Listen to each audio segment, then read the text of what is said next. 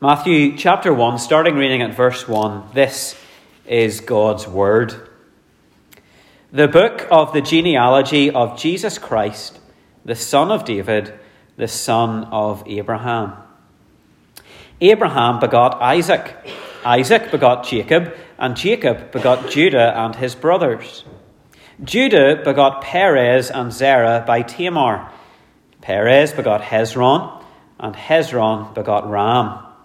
Ram begot Amminadab, Amminadab begot Nahshon, and Nahshon begot Salmon.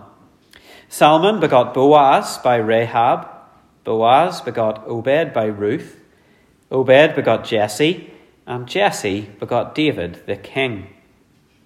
David the king begot Solomon by her who had been the wife of Uriah. Solomon begot Rehoboam, Rehoboam begot Abijah, and Abijah begot Asa. Asa begot Jehoshaphat. Jehoshaphat begot Joram, and Joram begot Uzziah.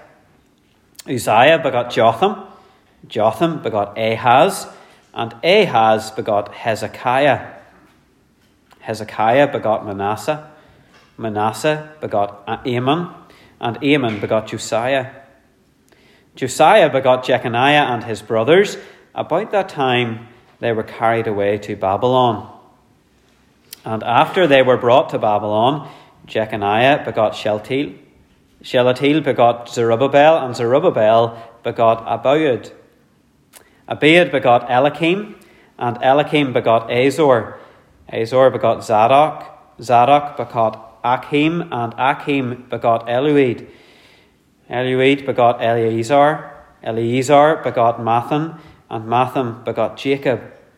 And Jacob begot Joseph the husband of Mary, to whom was born Jesus, who is called Christ. And so, all the generations from Abraham to David are 14 generations. From David until the captivity in Babylon are 14 generations. And from the captivity in Babylon until the Christ are 14 generations. Amen. We thank God for this reading from His truth. And if you thought that was hard to read into yourselves, folks, it's even harder to read uh, out loud. We're going to pray and ask for God's help to understand this passage from His Word together. Let's pray. Our gracious God, we thank you for your Word. We thank you for every part of it.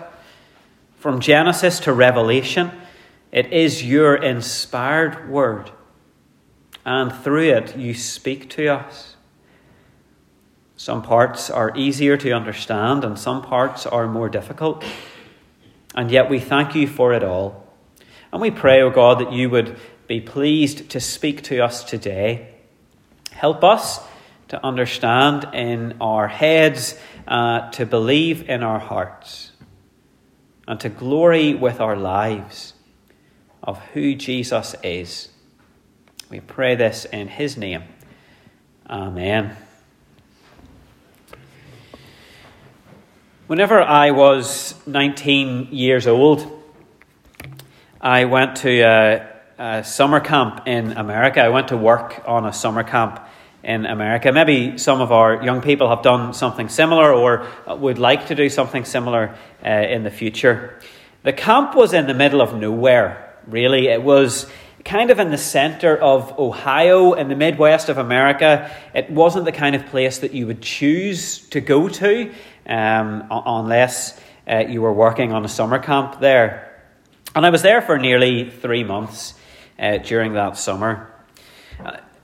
Many American summer camps have lots of foreign people working on them. This one wasn't like that. It was mostly locals who were working on this camp. There was me, and there was an Australian girl, and that was it. We were the only foreigners uh, working there. Well, one day, this busload of teenagers arrived, and they were a group over from Northern Ireland. And so, of course, I was chatting to them, and I found out they were from Carrickfergus. I have cousins who live in Carrick, and so what did I do? I did what all of you would have done and asked them, Do you know my cousins? Of course, They did know my cousins, and that didn't help, but it spread the myth among the Americans that all the people in Ireland know one another. But that's something we do, isn't it? When we meet somebody new, we, we try and connect with them. We try and connect with them through maybe where they're from, or who they know, or who they're related to. Whenever I tell people that I'm the minister here, people often come up with a couple of surnames and, and they say, Do you know the, the Cartmills? Do you know the Harpers? People want to know if they can connect me through people that they already know. They figure out who they know in this congregation. Now, many people will read the passage that we've just read and say that's boring. And many people would skip over it. But there's no way that we can say that. Because I know how much here in Kingsmills you value the idea of family, of who's related to who, family lines, family history, where a person comes from, who they're related to. That's really important to you all. Because it tells us a lot about who a person is. And that should be no less the case when it comes to Jesus. Matthew has set before us today a wonderful family line. From Abraham through David, through the Babylonian exile to Jesus himself. I wonder, boys and girls, as we read through that list of names, you recognized some of the names, I'm sure. You've heard these names in Sunday school. You've heard these names before. In fact, haven't we been thinking about Isaac and Jacob and Judah in the last number of months in church? This is a wonderful family tree given to us to help to show us who Jesus is. So, if we want to know who Jesus is, well, then here's a great place to start. Who's he related to? Where does he come from? Those are questions which are vitally important. Because knowing Jesus is the most important thing that any one of us can do with our lives. It's the most important thing. And so we're blessed today to have this family history, to study together and learn about who Jesus is related to and where Jesus comes from. And therefore, find out who Jesus is. I have two points for us to look at today. They are who Jesus is related to and where Jesus comes from. So we'll start by thinking about who he's related to. This is, as I say, the sort of passage that often gets skipped over whenever we're reading our Bibles. We, we maybe just jump straight to verse 18. But as I say, I know that you should value this passage. I have spent time talking to people in this congregation, and we could cover an hour or two just talking about people's names and who they're related to. So, discovering who Jesus is related to should actually be of great interest to us. And actually, it's not only of great interest, it's of great importance. Because if this passage wasn't important, then God would not have included it in the Bible. But it's here for us. We don't have time today, do we, to go into every one of these names in the genealogy. But I do want to focus on a few significant ones. And the ones I want to focus on are rather obvious because they're all female. They're all female. And this is a deliberate choice for Matthew. It, when writing a family history at this time, it, it would have been common practice to just include the fathers. Such and such begot, such and such begot, such and such, and so on. If he had wanted to, Matthew could have gone away from that and included all of the mothers. But he doesn't do either of those two things. No, he includes these five women very specifically and so our attention should be drawn to them. They are Tamar and Rahab and Ruth, Bathsheba, who's not given by name, and finally Mary. Let's think about these women that Jesus is related to, and let's remember this is Jesus' family line. There are some things that unite these women together. Uh, firstly, it's likely that, probably with the exception of Mary, they are outsiders to the covenant. By that I mean they are foreigners to the children of Israel. Uh, Rahab, for example, was a Canaanite, Ruth, a Moabitess. So these women represent the nations. They represent the nations who, who surrounded the Israelites, but also who stood against and oppressed the people of God through the Old Testament. And yet, these outsiders are brought into the covenant through God's goodness. And not only are they brought into the covenant, they are used by God in his perfect plan to send a rescuer through this line. Now, we might have some Harry Potter fans uh, here today, I don't know. You will know the expression mudblood if you've read Harry Potter. That refers to somebody who's not from a purely magical line. Well, we see here in, in this line of Jesus women who aren't from a pure Jewish background. And so, what we actually see is something of God's promise to Abraham that his seed, Abraham's seed, will be a blessing to the nations. And that comes to pass through these women. You remember uh, God's promise to Abraham that all the families on the earth would be blessed. So it's no wonder that at the beginning of this genealogy we learn that Jesus is the son of Abraham. Jesus is the one who fulfills the promise of God to bless all the families of the world. The fact that Matthew draws our attention to these women in this genealogy is significant because he's pointing us to the reality of the promise of God. He's saying, Look who Jesus is. Jesus is the son of Abraham who will bless the nations. And he's already started with these foreign women. But I think the point of including these women goes much deeper. The point is this their stories, which you can go home and read this afternoon, their stories are shrouded with sin and with shame. These women's lives were sinful, and they were treated in a very shameful and sinful way by the men whose children they bore. You can go home and read Tamar's sad story in Genesis chapter 38.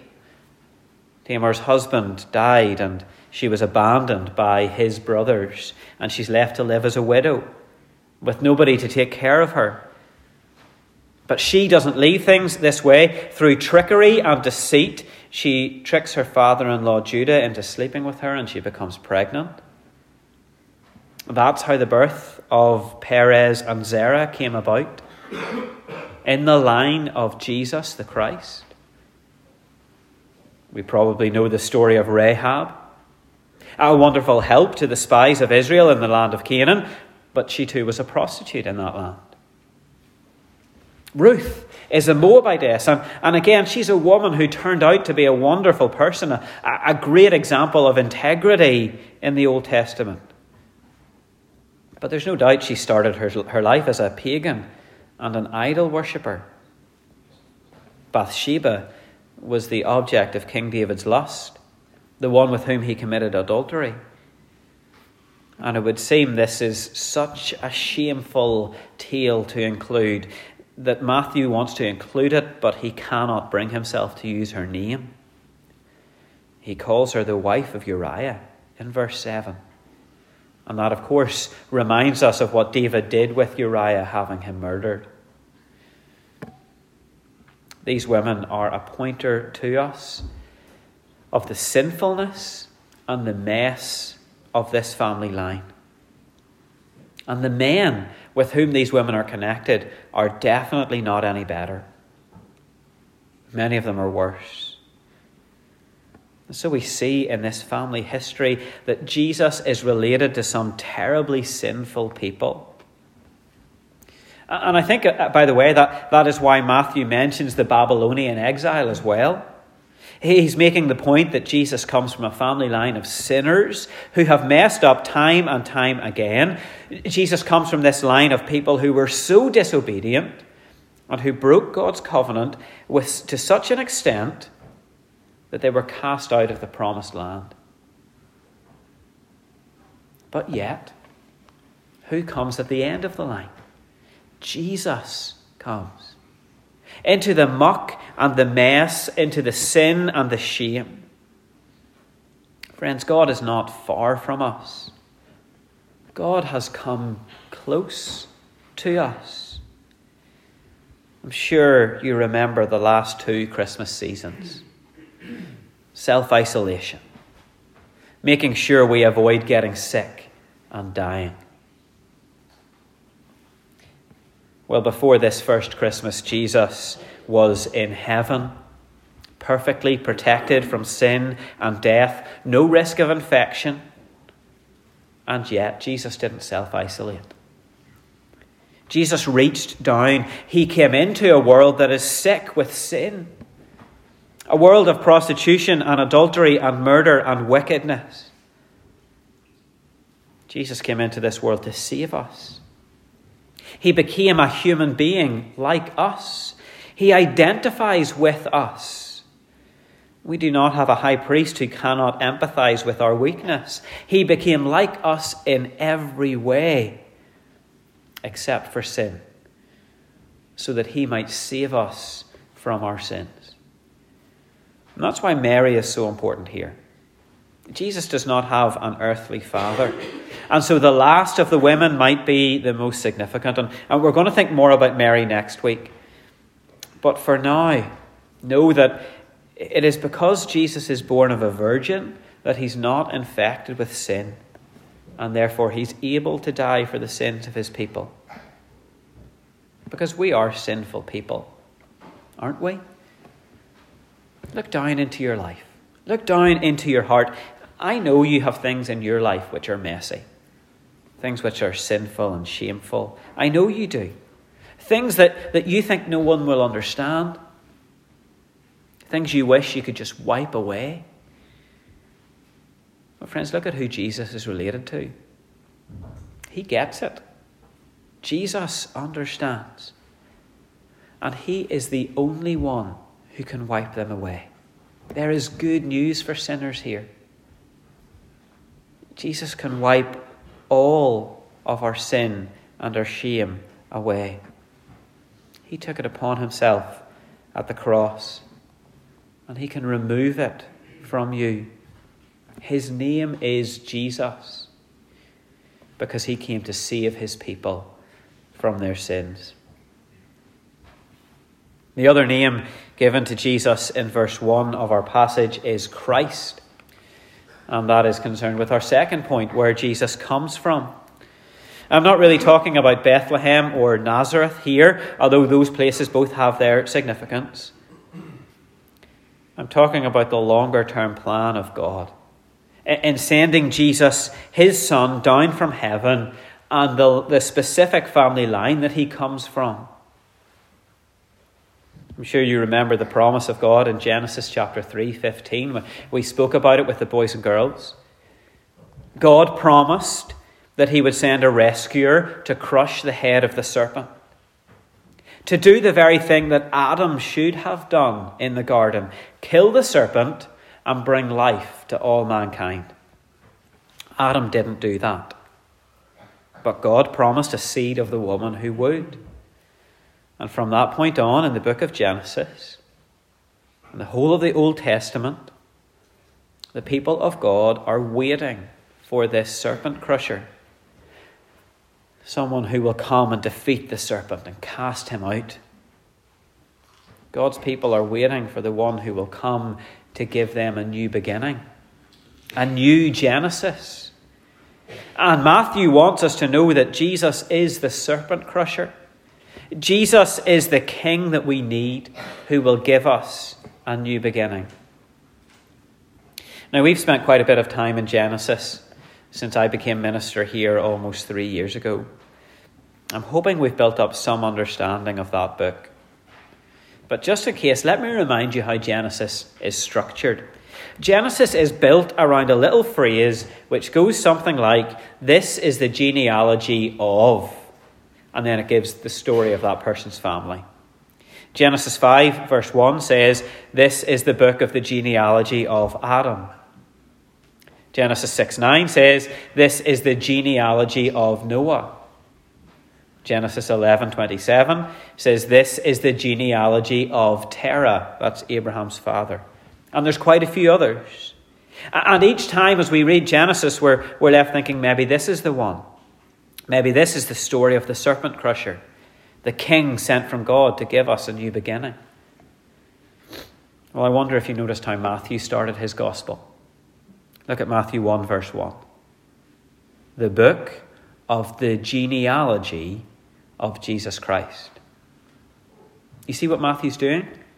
He's mimicking the book of Genesis to say, Here is the serpent crusher. Here is the King of God. He has come to give us a new beginning, a new Genesis, a new world. He's come as the Christ, God's rescuer, and he's here to establish God's kingdom. Matthew further underlines this point by continually pointing our attention to King David. Not only is Jesus the son of Abraham sent to bless the nations, and not only is he the serpent crusher of Genesis 3:15, he is the king of God, the Messiah or Christ, in the line of David, who was Israel's greatest king to this point. Now I want to take us back to the Old Testament uh, once again to God's covenant with King David. But as, a, as an aside, I suppose I do want to say to, to all of us, but the boys and girls especially, boys and girls, it's really important to know your Bibles well. We can't understand what Matthew is saying unless we understand all of the stories that we've learned in Sunday school. Here's where all of that learning pays off. Because knowing the stories helps us understand who Jesus is, it helps us understand where he comes from. Now, if you want to keep a finger in Matthew chapter 1 and turn back to 2 Samuel chapter 7, uh, feel free to do that. 2 Samuel chapter 7. In 2 Samuel, Samuel chapter 7, we read about God giving David rest, giving him peace from his enemies. And as a result, David thinks to himself, God's been good to me. I should build a house for God. He says it's not right that he lives in a house, but God dwells in a tabernacle, a, a temporary structure, a tent made of cloth. But God came to Nathan the prophet and told him to make it clear to David David does not need to build a house for God. Quite the reverse. You can see what God tells David in verses 12 and 13 of 2 Samuel 7. When your days are fulfilled and you rest with your fathers, I will set up your seed after you, who will come from your body, and I will establish his kingdom. He shall build a house for my name, and I will establish the throne of his kingdom forever. You see, God did not intend for David to build him a house. God is the one who builds houses and kingdoms. And he promises that it is the seed of David who will build a house for God and who will have an everlasting kingdom. Now we know that Solomon built the temple in Jerusalem, a house for God. We also know that it was destroyed during the time of the exile. It was rebuilt and then it was destroyed again by the Romans in 70 AD. God wasn't talking about Solomon here. God is talking about Solomon's greater son, the son of Abraham, the son of David, Jesus the Christ. Jesus is the one who has come as the serpent crushing king to give us a new beginning, from Abraham to bless the nations, and from David to establish an everlasting kingdom. Jesus has come to build a house for God in the church and what did Christ say? He said he would build his church and the gates of hell will not prevail against it. Christ has come to take over the throne of David and to establish his kingdom as the only kingdom which will last forever. Many people might say that this list of names is boring and easy to skip over. But Matthew doesn't think so. He wants us to know who Jesus is. And for Matthew, that means telling us who he's related to and where he comes from. Jesus is the Christ, sent from God, the promised rescuer, who has come to crush the head of the serpent and to give us all a new beginning. He's the son of Abraham, come to bless all families on earth. He's the son of David, come as the king to step into the muck and the mess and the mire of this world and establish his kingdom. To do the very thing that Adam couldn't do, to defeat sin and death, to build his church, his church which is established as the house of God and a kingdom which shall know no end. Friends, Matthew is telling us here with this list of names that in the birth of Jesus, something new has begun. This is the dawn of redeeming grace. That baby born in Bethlehem is the Saviour of the world, the long awaited Messiah, the one that we all need. We need him to find hope and joy and comfort in this life. He is the one who shows us that God keeps his promises, who blesses us with God's presence here on earth, who brings us into his kingdom to have everlasting life, and who removes all of our sin and shame. This is not a boring list of names. This is the greatest news of all time. Let me pray for us.